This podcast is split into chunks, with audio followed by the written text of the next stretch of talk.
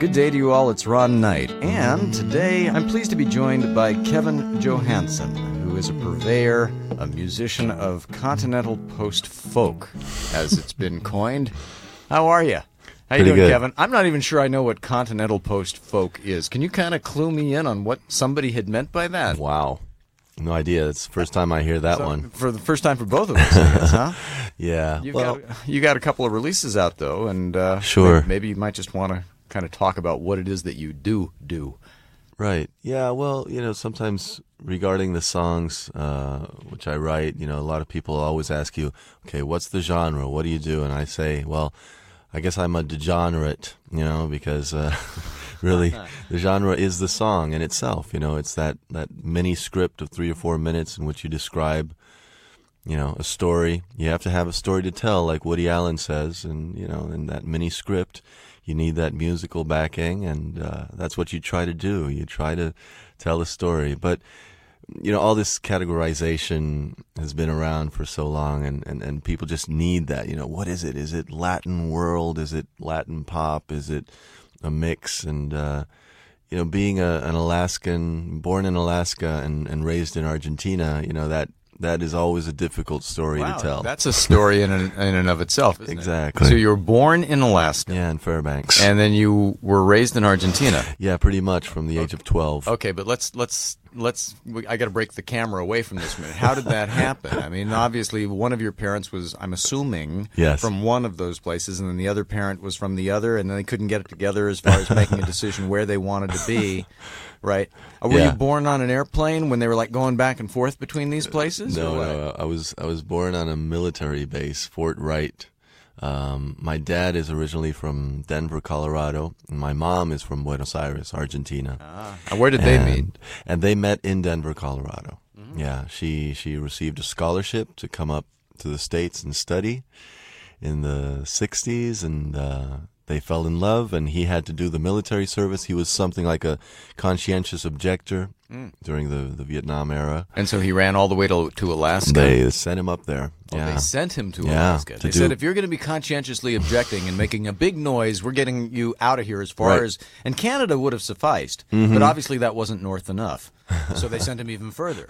So uh, what, what was he doing in Alaska? Uh, just paperwork for the government, I guess. You know, paperwork for the military, something like that. Yeah. Wow. So he's just shuffling papers and getting out the stamp and uh, saying, well, that goes over here, this goes over there. It was a desk job. Exactly. Yeah. That's he what he did. Did he like that? Or I guess he didn't have much of a choice. I don't he? think he did. I don't think he, he has very fond memories of it. Although he did get into it at some point because we ended up living there for four or five years Yeah. um, So he got into it as best he could. as best he could. And they were both studying at the time. They did attend, you know, Fairbanks. I don't know what it was. Some something university. Something, something university. What were they? What were they University studying? of Alaska. What were they interested in? Um, my mom was into uh, literature and psychology. He was into psychology. Oh, Yeah, so they were meant. They were mind people, mental people, exactly. into social services and human therapy and and the growth movement, Yes. and hence his reason for being a conscientious objector. Mm-hmm. That makes sense to me. Now it all comes together. Did they have any musical inclinations at all? Yeah, both of them were musically inclined. Yeah? Yeah. Of course, being from different backgrounds, my, my dad was a huge Har- Harry Belafonte ah, fan. Yeah. You know, he loved that. What is that song about the Calypso Taliban thing? You know, the Taliban today means something else. You know, I've always wondered that. I said that should have been the theme song for the whole Iraq War, the whole the whole mess in the Middle East. You know, something about the Taliban banana. All right, Taliban, Taliban banana. banana. Yeah, right. That's right. Completely different. Now it's Taliban banana gas. You know.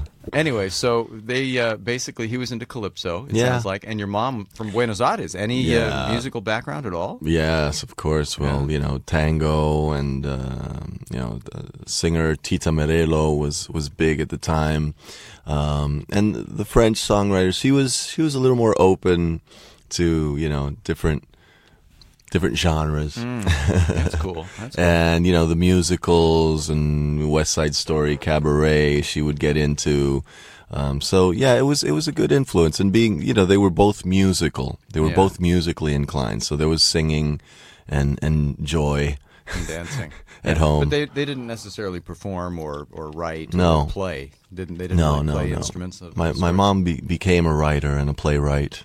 Yeah, over the years. Interesting. Yeah. So And then you Yeah, came th- and then you came along, right? And Yeah. you were born in Alaska in during? Fairbanks, yeah. And yeah. then so now now you were a little bundle of joy.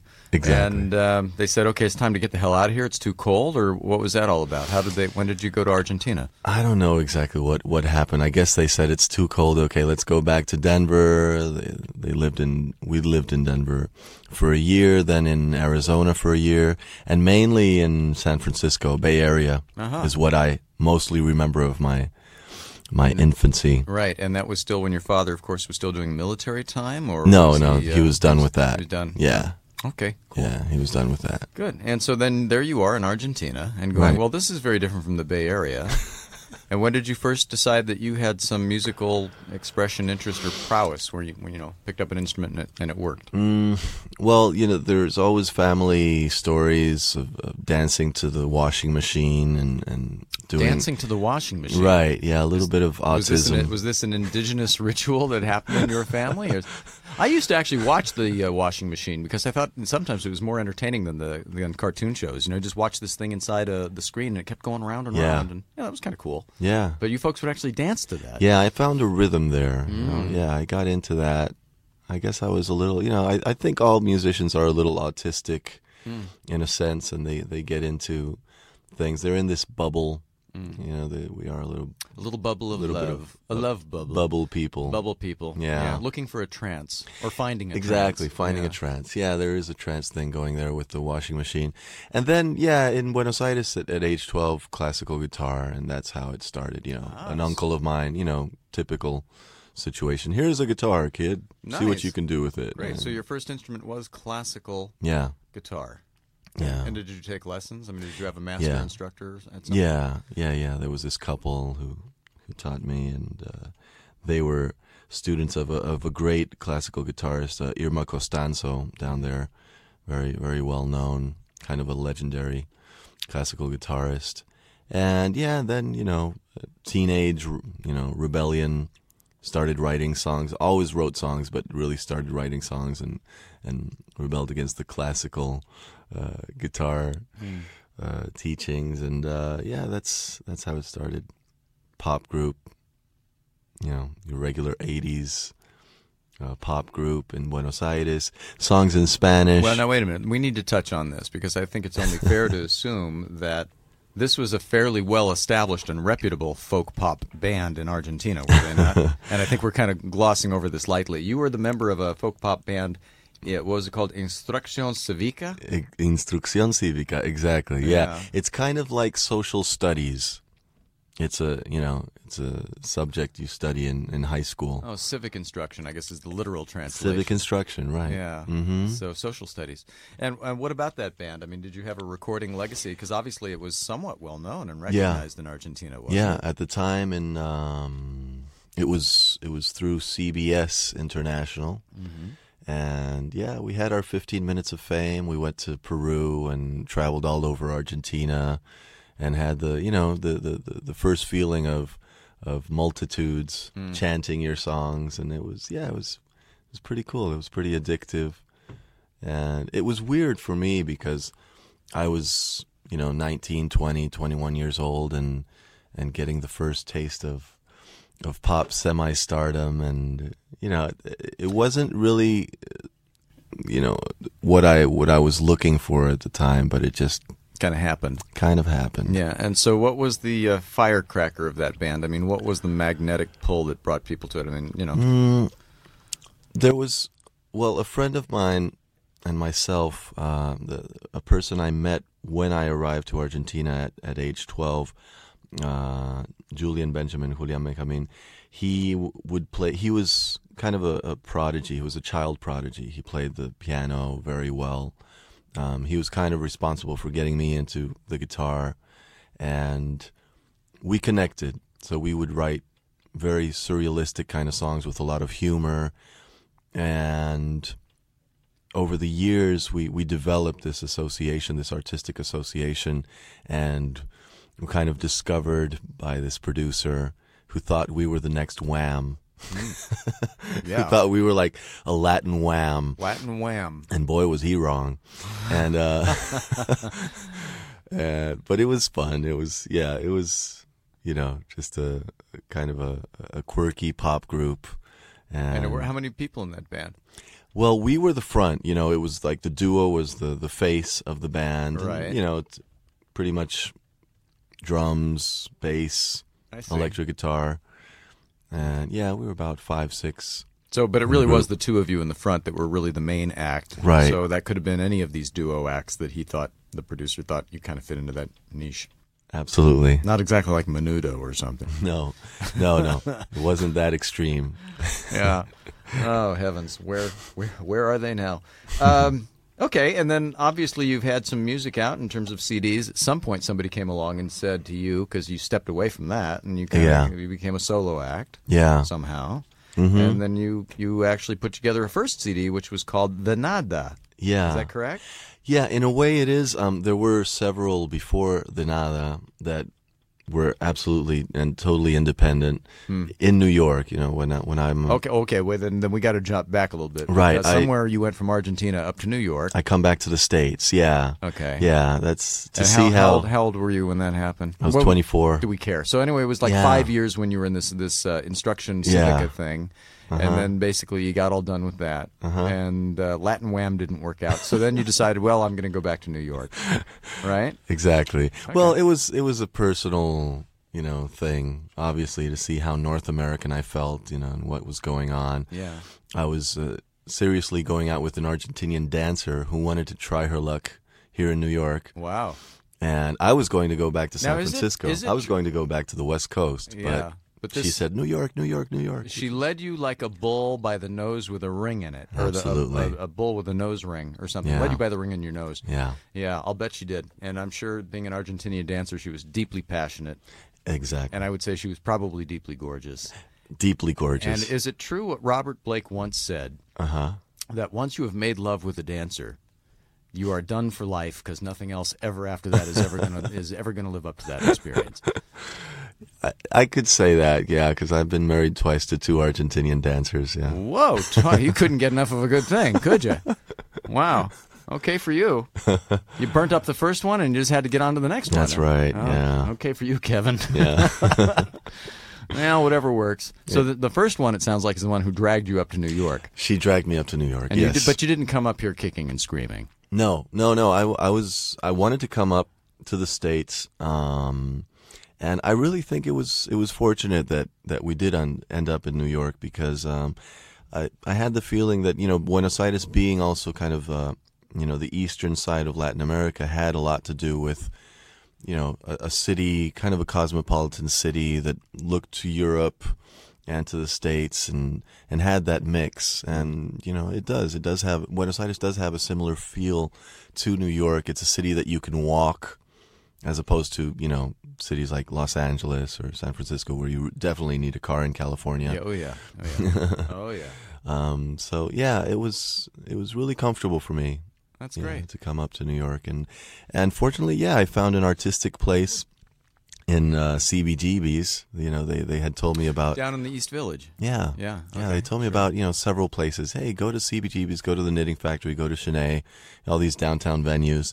And, uh, yeah, I took my demos there and all of a sudden found myself playing in the middle of the first Gulf War, Ah. you know, Uh-huh. midwinter, like Yeah, January, 91. February of 91, Right, right. playing for 10 or 15 friends Uh-huh. Sure. and Yes. strangers Uh-huh. at CBGB's. Which were actually 15 friends more than the ashtrays you may have been playing for if absolutely nobody was there. exactly. I think I can recall some of those dates myself. so- Yeah, you know how it is. Yeah, uh-huh. And uh and there was uh this this guy that kind of looked like one of the ZZ Top members. Mm. Turned out to be Hilly Kristal, the owner of CBGB's. And he heard the stuff, he heard the songs and and got into it and offered me to record and and start gigging there regularly. Uh-huh. And it was great. You know, I found an artistic home in in CBGB's and uh and got acquainted with him and he recorded we actually recorded um four albums, and the last of the four was the Nada. Ah, so that is how you actually came Mm-hmm. to find yourself with enough stock on hand, or actually, the like as you say, the fourth one was probably good enough in your mind. The Let's put- official. Let's put, that one out, and all of them were recorded at CBG. Yeah. So Yeah. they're all live recordings. It sounds like. Yeah, pretty much. Yeah, not not live performances per se, but Mm-hmm. uh, you know, live, pretty much live band recordings with work, you know, on them and over them. Nice. Yeah, and uh, yeah, probably at some point I'll I'll I'll put out the New York years. Mm. You know, Kevin Johansen at CBGB's ninety to two thousand, Yeah. and and yeah, there there's a there's a lot of fun and interesting material. But it so happened that being in touch with, as I said before, you know, the North American part and writing in English, I was kind of coming back to my uh, northern uh, self in a way, and writing a lot in English because I had written, of course, you know, for the Latin Wham pop band Instrucción Cívica, ha- I had been writing in Spanish, and when I meet Hilly, he's like, "Hey, why don't you write in both?" Right. And I was like, yeah, well, I'm not so sure about that. Let me write a little more in English and see how I feel. And gradually, yeah, I started kind of paying some some mind and some attention to what he was telling me. Like, you know, hey, you have an interesting mix here. Huh. Take advantage of it. And, and, and, And- hence the name of the CD, the, The in English, Nada. and nada, which is nothing, of course. And and is there a statement in the in the in the meaning that of why you titled it the nada? Yeah, the nada also means, you know, de nada in Spanish means you're welcome. Oh, de nada. Yeah. The nada. So yeah, it was a, a bit of a pun and a, a kind of a way of saying, hey, why are we musicians always so humble? Why are we always like, thank you, thank you for applauding and clapping, and you know, why don't why don't we say once in a while, hey, you're welcome? Mm. You know, Okay. I'm And- working here. Right. Exactly. and then on the other side of it, the nothing, the literal translation, The nothing. Yeah, would mean um, a little bit about that categorization uh, we were talking about earlier. You know, uh, it's the nothing, uh, the nothing. You know, it's it's, it's nothing. Yeah. Nothing. Huh. Neat. Do you have something you want to play? I mean, I know you've got a guitar in your hand. Uh, do you feel like you want to do something either from the nada, or and then eventually we'll yak about the new CD, which is being released? Absolutely. Yeah, I could play you a, a song that was pretty important, um, which is a little bit about the nothing and the nada, uh, called Guacamole. Guacamole. Guacamole. Yeah. I love guacamole. Yeah. I'll take an order of guacamole. Right now. Okay. Okay. Here yeah, let's do it. Mm.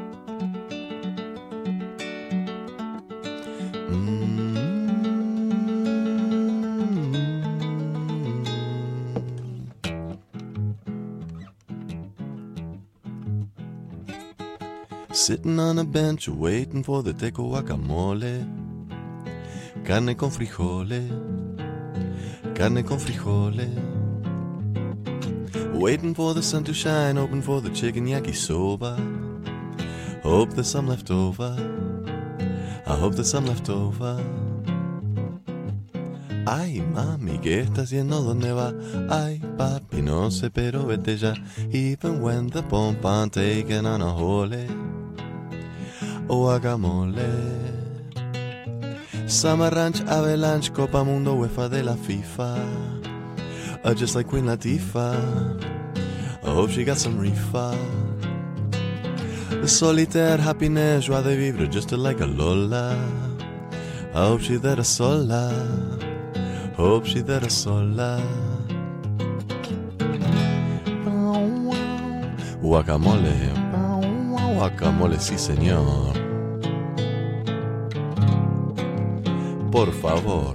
Pa para pa pa pa para pa para pa pa pa para pa para pa pa pa para pa para. Ay, mami, ¿qué está haciendo? ¿Dónde va? Ay, papi, no sé, pero voy para allá. Even when the pump I'm taking escabeche. Uy, café con leche. Y vamos a comer a lo de Beto que nos hizo guacamole. Carne con frijoles. Carne con frijoles. Cucho frito, habichuela, jota male, trucha, al escabeche. Con café con leche. Con café con leche. Y chimichurri, sucuntu con chicken dengue, caraguatatuba. y una caipiruva, una caipiruva. Un poquito de manteca, cuatro cucharadas de milanesa, a queso con frambuesa, pongan bien la mesa. Ay, mami, ¿qué está haciendo? ¿Dónde va? Ay, papi, no sé, pero voy para allá. Even when the pump I'm taking on a lily. Don't be so silly. Muy rico todo.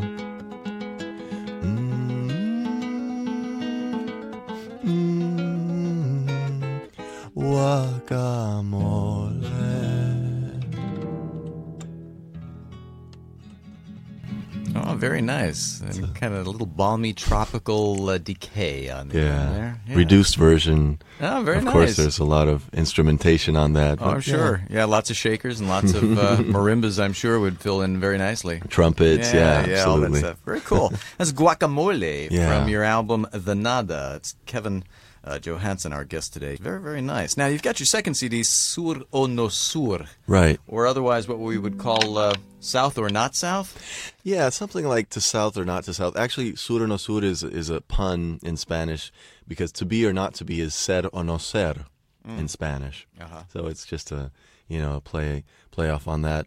Um, yeah, and having a little bit to do with my to south or not to south personally, and also what's happened a lot over the years, not only in Argentina but in, in Latin America. Yeah. Kind of the you know the third world thing. Like, should I go? Should I stay or should I go? Should I stay- do you feel displaced? I mean, do you feel disjointed from whatever your roots have been because maybe you really didn't have a foot in Northern America, you didn't have a foot in Southern America, or you, hmm. somebody took your feet and switched them around, or, or what, what's going on with you on that? Actually, I feel like I have the best of both worlds. You know, uh, the the the, the cliche. Hmm. Um, I'm really fortunate in a way. I think it's it's been a good thing. Of course, at the time it was pretty traumatic. You know, moving from San Francisco to Buenos Aires can be, you know, quite a change. Yeah, it can. But it happened. Then again, moving from San Francisco to anywhere can be a heck of a change. I mean, you know, I was in the Bay Area for seven years. Yeah, Uh, you know, and boy, I'll tell you, after leaving that, everything felt like a shock. yeah. You know, Yeah, it's a great place, um, and it's yeah, it is it is very different from from anything pretty much. But uh, you know, it it wasn't a feeling of, of of displacement, but more like, wow, you know, I really do have two cultures, and and New York helped me a lot too, coming back up. yeah, and, kind, of, kind and- of the melting pot of cultures Yeah. can probably help unify a lot. I would imagine. Absolutely. Meeting a bunch of people that were in my same situation, you know, French kid whose mother was American or, you know, vice versa. And, you know, just people from all over that have two cultures or parents uh, from two different places. Yeah. Um, yeah, it, it helped a lot. I worked, uh, one, one of the great jobs I had in New York uh, was uh, at the UN as a tour guide. I was a bilingual tour guide there, showing people the General Assembly and the Security Council, and and there were 50 people from all over, and it was pretty nice. Um, we were about 10, 10 guys and and 40 girls from all over the place, and you know probably 80 or 90 percent of the people were you know bicultural and bilingual at least Yeah. you know So you're having unification parties at the UN. it sounds like. Yeah, I called it the unreal world. You know, Uh-huh. you should write a novel about that. You know, the Oh, UN real world. But yeah, it was it was a great experience, and um, it helped me a lot. So I never felt you know uh, displaced, but uh, more like comfortable um, with you know what I was dealt, and so Yeah. and Sur no Sur has a lot to do with that. Mm-hmm. Um, if you want, I can play a little bit of, of that song, which is a song in Spanish. Yeah. Is that the title track that you'd like to Yeah. play? Okay. Good. Yeah. I'd love to hear that. Okay. Okay. This, this is from Sur o No Sur, and this is Kevin Johansen.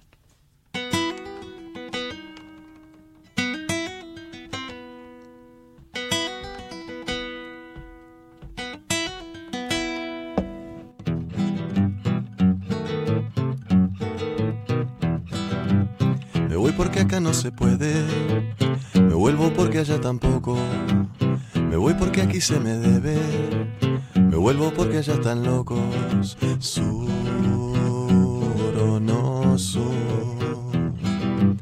sur o no sur. Me voy porque aquí no me alcanza.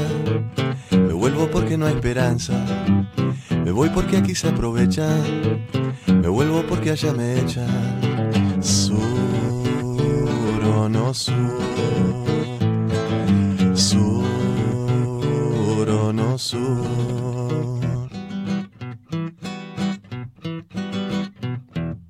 No sé por qué pasa lo que me pasa, quizás sea la vejez. Quisiera quedarme aquí en mi casa, pero ya no sé cuál es. Sur o no sur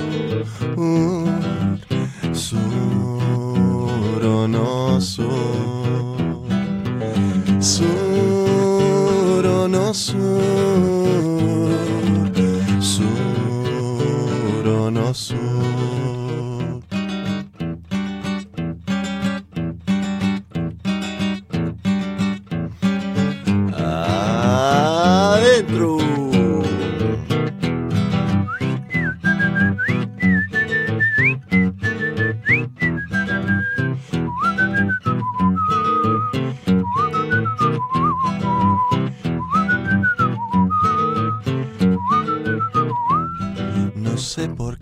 pasa lo que me pasa, quizás sea mi niñez, quisiera quedarme aquí en mi casa, pero ya no sé cuál es. Me voy para la embajada, me vuelvo por no estar visada, me voy porque soy de por acá, me vuelvo por ser un sudaca, malaya que triste destino, ser o no ser un argelino, malaya que triste destino ser o no ser un marraquino. Sur o no sur. Sur o no sur.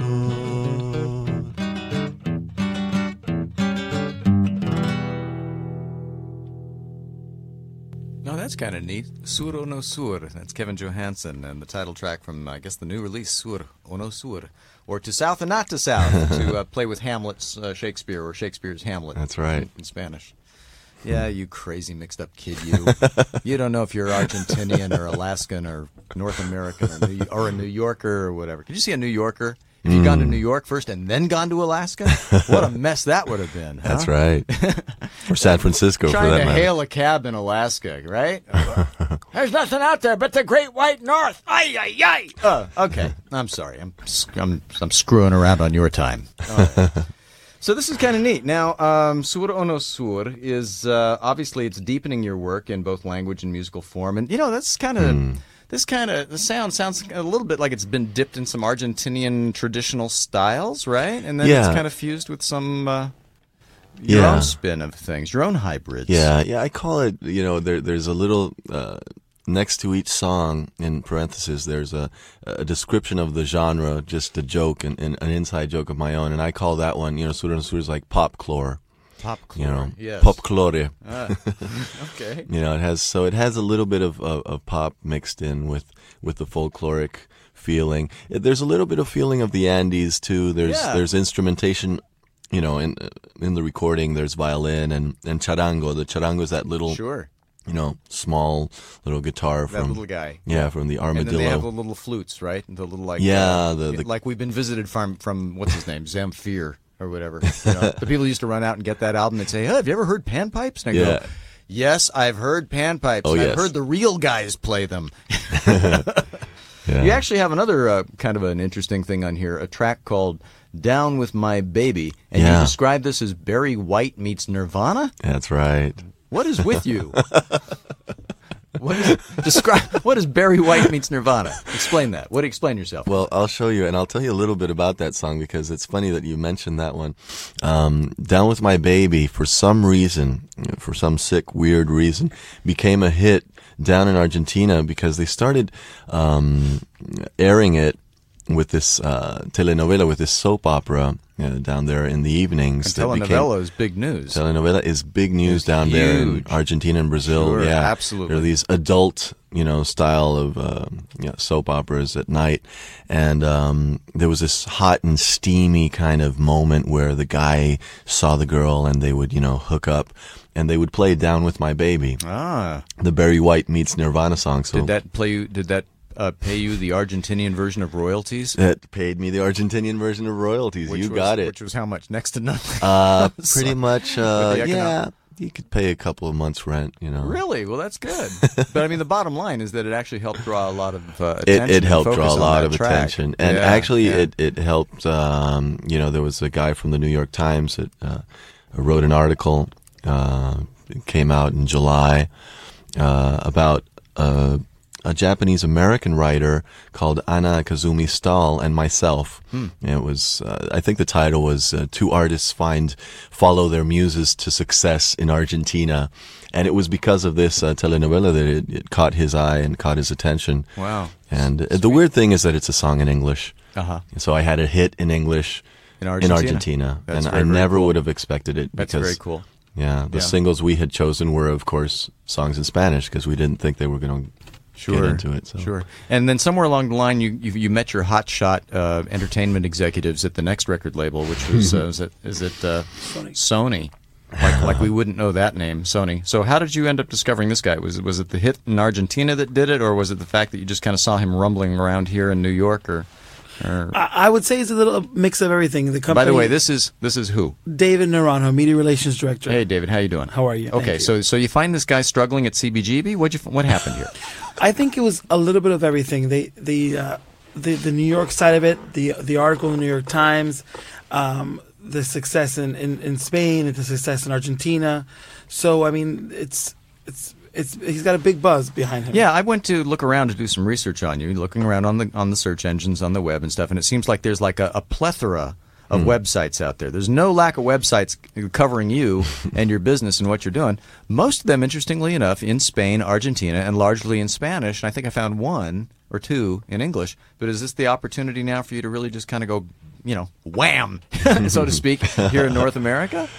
Yeah, I think so. You Why so, not? right? Why not? I would hope so. Yeah, Spain is another yeah interesting thing that happened uh, last year. I, I started going there. I went to a couple of um, you know world music festivals and and and also caught some people's attention, and they liked it a lot uh, in Spain. Beyond the kind of the you know what you could expect would be the obvious is the Argentinian or Latin American ghetto of people that live you know in Spain or in the states even that would Sure. get into it initially. And uh, it was it was amazing and, and, and, and surprising to see people from Spain getting into it as well. And I would I would hope the same thing would happen pretty much here. You know I th- you always expect to and you hope to as an artist develop maybe a cult following to start with right? Mm. Sure, you would hope to be I'd love to be a, a cult. Yes, wouldn't we all? you know uh, artist and and start from there. And and you know I wouldn't even care if it stayed like that you know because you can always grow as Mm-hmm. a as a cult figure you can always there's always room for growth there Yeah. but if you start you know with a buzz with the word of mouth like hey you know check this out it's good Mm-hmm. and th- it's really still pretty much the same as it used to be you know there's a record out and it's hey this is good check him out and That's great. that's how it happened in spain so and it'll happen. excuse me, I'm sure probably the same way here. So now Sony has picked uh, the artist and the CD up. Yes. Right. Okay. It's been released in Argentina and Spain. Yeah, and how did it do your second CD in Argentina? Very well. Very, very well. It's doing well. Good. Yeah. So of course Sony just gets to look at that template and go, "What did you do That's there?" why we signed him. Yeah, we'll just go ahead and do that right here and do it all over again. That's really great. Hey, listen, this has been Kevin Johansen uh, joining us and announcing the new release of his Sur o no Sur.